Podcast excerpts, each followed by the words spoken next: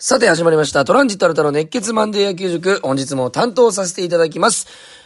RKB ホークス応援団長トランジット新たです。よろしくお願いいたします。さて、ホークスレギュラーシーズン残り1試合。この1試合に全てがかかっております。CS のね、えー進出決定は見事、果たしまして一安心したんですけども、やはり2位でクライマックスシリーズを福岡で行うということが第一目標でございますんで、そっから日本一につなげていくという戦いの中で、ラスト。本日が、運命のオリックス戦と、お勝ち、引き分けで、えーもう自動的に2位と。負けると、そっからね、ちょっと、明日の、おあ、今日のか、あ、今日が中止になりましたので、明日の、えー楽天対、えーロッテ戦の試合結果次第ということになるということでございまして、万が一ホークスが今日負けますと、えー明日の、えー順位になったロッテ対、えー楽天戦、ここで、えーロッテが勝つか引き分ける時点で、ホークスは3位。ただ、楽天が勝てば、勝率の差で楽天が3位になりますので、ホークスが2位ということになるということでございまして、本当に本当に、本当に天皇さんがやってきたというところでございます。そちらの先発が、えー本日、有原光栄投手。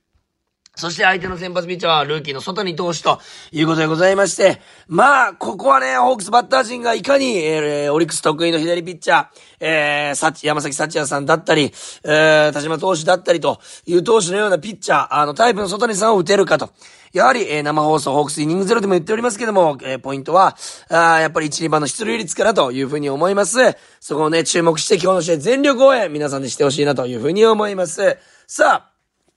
えー、今日もね、たくさんメールいただいております。ありがとうございます。まずは、えー、ラジオネーム福岡人さんからいただきました。ありがとうございます。ホークスいよいよ残り1試合となりました。どうしても、どうしても勝ってほしい1試合、新田団長と共に必死に応援したいと思います。頑張れ、ホークスという風にいただいております。ありがとうございます、メール。本当にね、このホークスファンの皆さんの声がもう本当耳のすぐそばで聞こえてくるような気合の入ったメールでございます。本当にね、なんでこんな243試合目、ラストの試合でこんなことになるんだと。いうことでございます。まあ、今日の試合はね、えー和田投手の、通算今シーズンの、今シーズンの100イニング投球回達成なるかというところもかかっておりまして、まあ、あと3分の1と、今99イニングと3分の2を投げ終えてるということでございますんで、あとワンアウト取れるか、どこで登板があるのか、はたまた登板がないのか、こちらも楽しみだなということでございます。あとね、近藤選手の、まあ、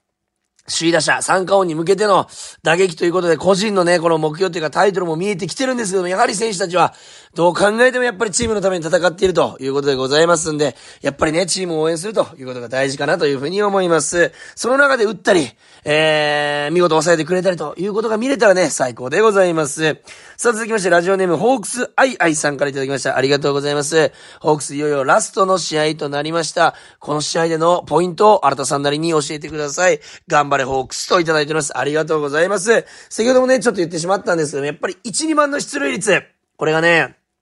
大きなキーポイントになるのかなと。えー、まあ、左ピッチャーでございますんで、今宮さんかなと。えー、2番は今宮さんが野村大地さんかなというところでございますんで、えー、まあ、今宮さんだろうと思いますんで、ここは、周東さん、今宮さんの出塁率がこの試合に関係してくるのかなと。周東さんも盗塁を争っております。チームにとっても、周東さんにとっても大きな盗塁になるのかなというふうに思います。そして、さらに有原投手がね、ちょっとね、初回に点を取られるというケースが多いので、やっぱ失点のね、半分くらいは初回ということでございますんで、その失点、初回に失点がないかというところも注目して見ていきたいなというふうに思います。皆さんたくさんメールありがとうございます。え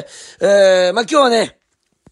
えー、何日でしたか、えー、10月7日土曜日に行われた楽天戦のね、引き分けた試合をね、まあ、少しだけ解説していく。少しね、えー時間は短いかもしれませんけども、あ皆さんにね、とってこの5対5という引き分けの試合の解説と、やっぱりね、えーもうちょっとだけ、えー、まあ、えー、ホークスのシーズンがね、えー、クライマックスシリーズ、日本シリーズ続いてほしいという願いを込めて、えー、ラジオね、お届けしたいというふうに思いますんで、皆さんぜひ聞いてください。それでは今日も始めていきましょう。プレイボール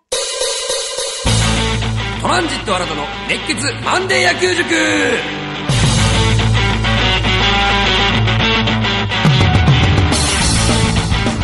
さあ、それでは試合を振り返っていきたいなというふうに思います。えー、10月7日土曜日ですね、楽天モバイルで行われました。えー、楽天との直接対決ラスト。この試合はね、大きな大きな試合。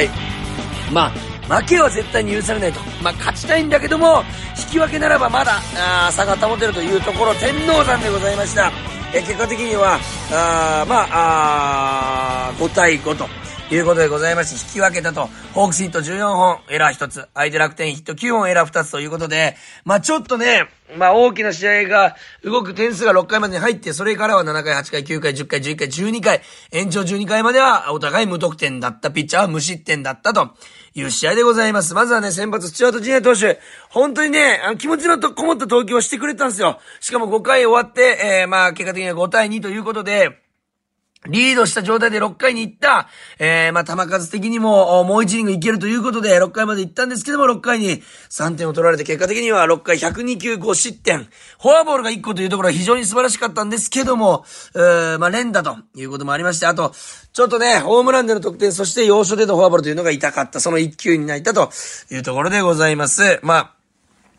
えー、2回のね、裏に、あの、先制の2点を取られるんですけども、これは連打から始まりまして、まあ、ここはね、しょうがないんですよ、打たれる分には。ただね、やっぱこの送りバントと三振で2アウト、2アウトまでこぎつけて2、3塁というところで、村林選手にね、先制タイムリーヒット打たれたということでございますけども、このね、えー、まあ、投球と言いますか、ボールがね、ちょっと、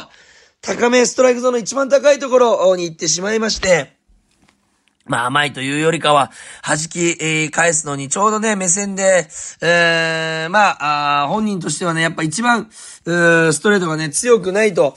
強いと、まあいうところ、強くないといけないところに投げた、え、ストレートが147キロということでちょっと抜けてしまって、えー、ヒットにされてしまうということでございまして、まあこれ打った村林さんがね、もちろんすごいんですけども、一球に、この2回裏も一球に泣いたということでございます。そして、えー、5対2で迎えた6回裏でございますね。本当にこのね、えー、日頃は2個3個のフォアボール、デッドボールフォアボール数なんですけども、土屋投手、この日はフォアボール出してなかった。本当に素晴らしい投球だっただけに、この1個のフォアボールが3点に繋がった、唇を切らしてしまった2アウトからのフォアボール。えー、まあ、本人にとって痛い、痛すぎるフォアボールとなったと。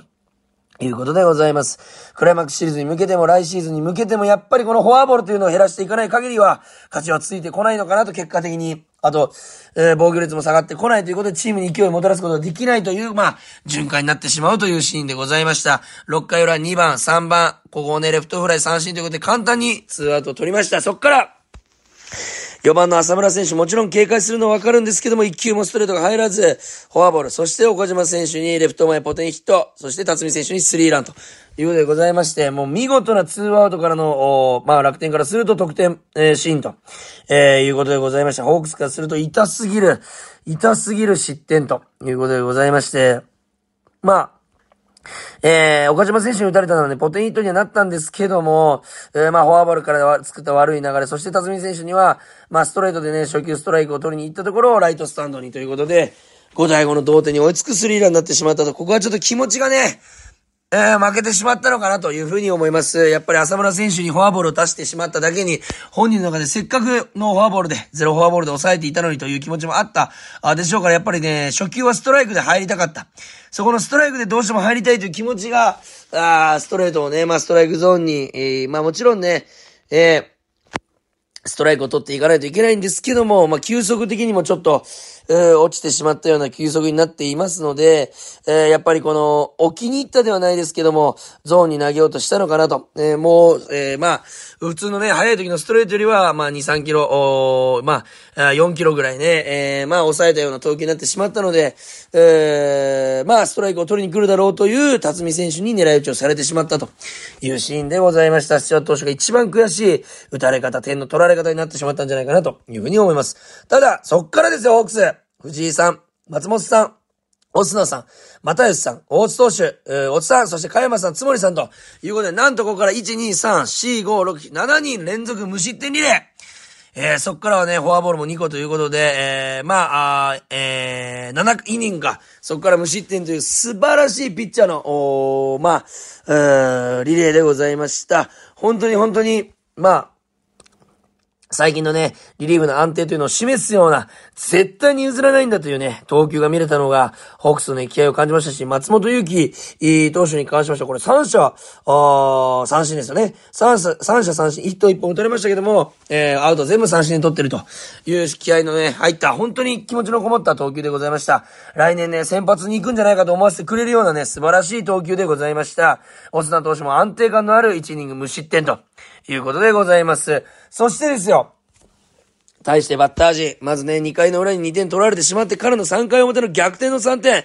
これでホークス今日は絶対勝ったなと僕はね、確信したんですけども、引き分けに終わってしまったと。えー、まあワンアウトから甲斐選手がヒットで、シュートさんがね、ショートゴロになってツーアウト一塁でランナーがシュートさんになる。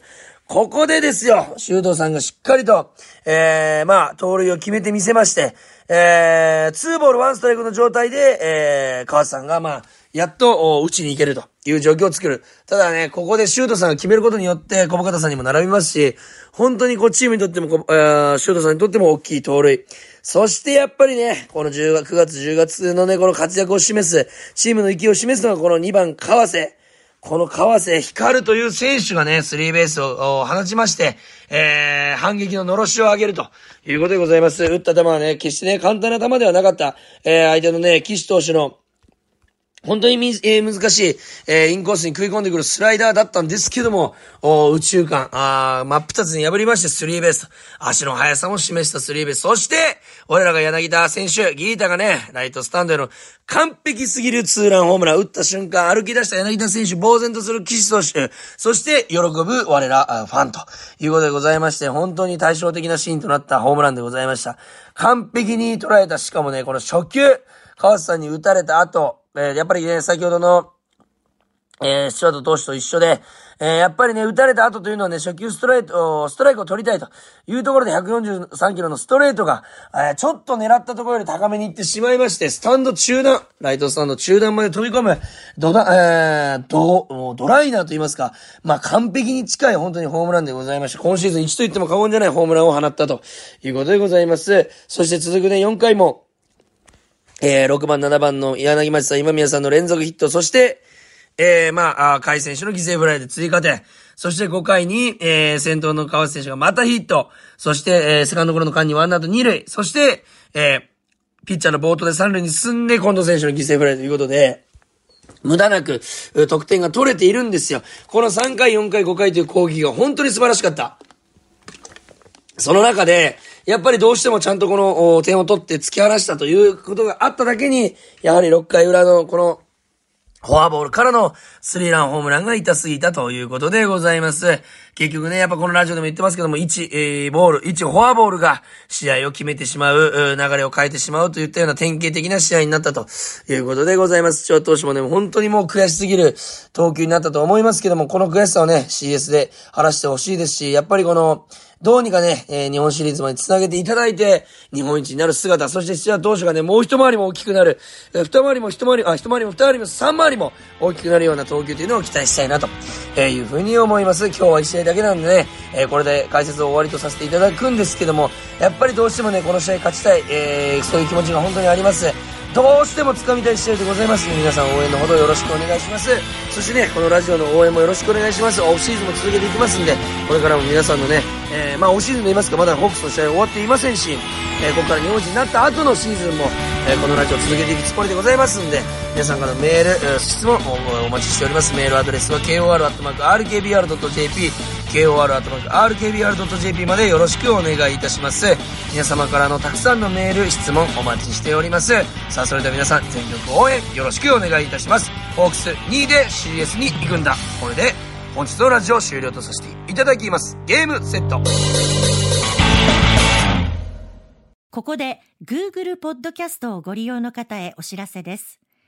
Google ポッドキャストは2024年6月23日をもってサービスを終了します。引き続きこの番組をお楽しみいただくには、ラジコ、Apple Podcast、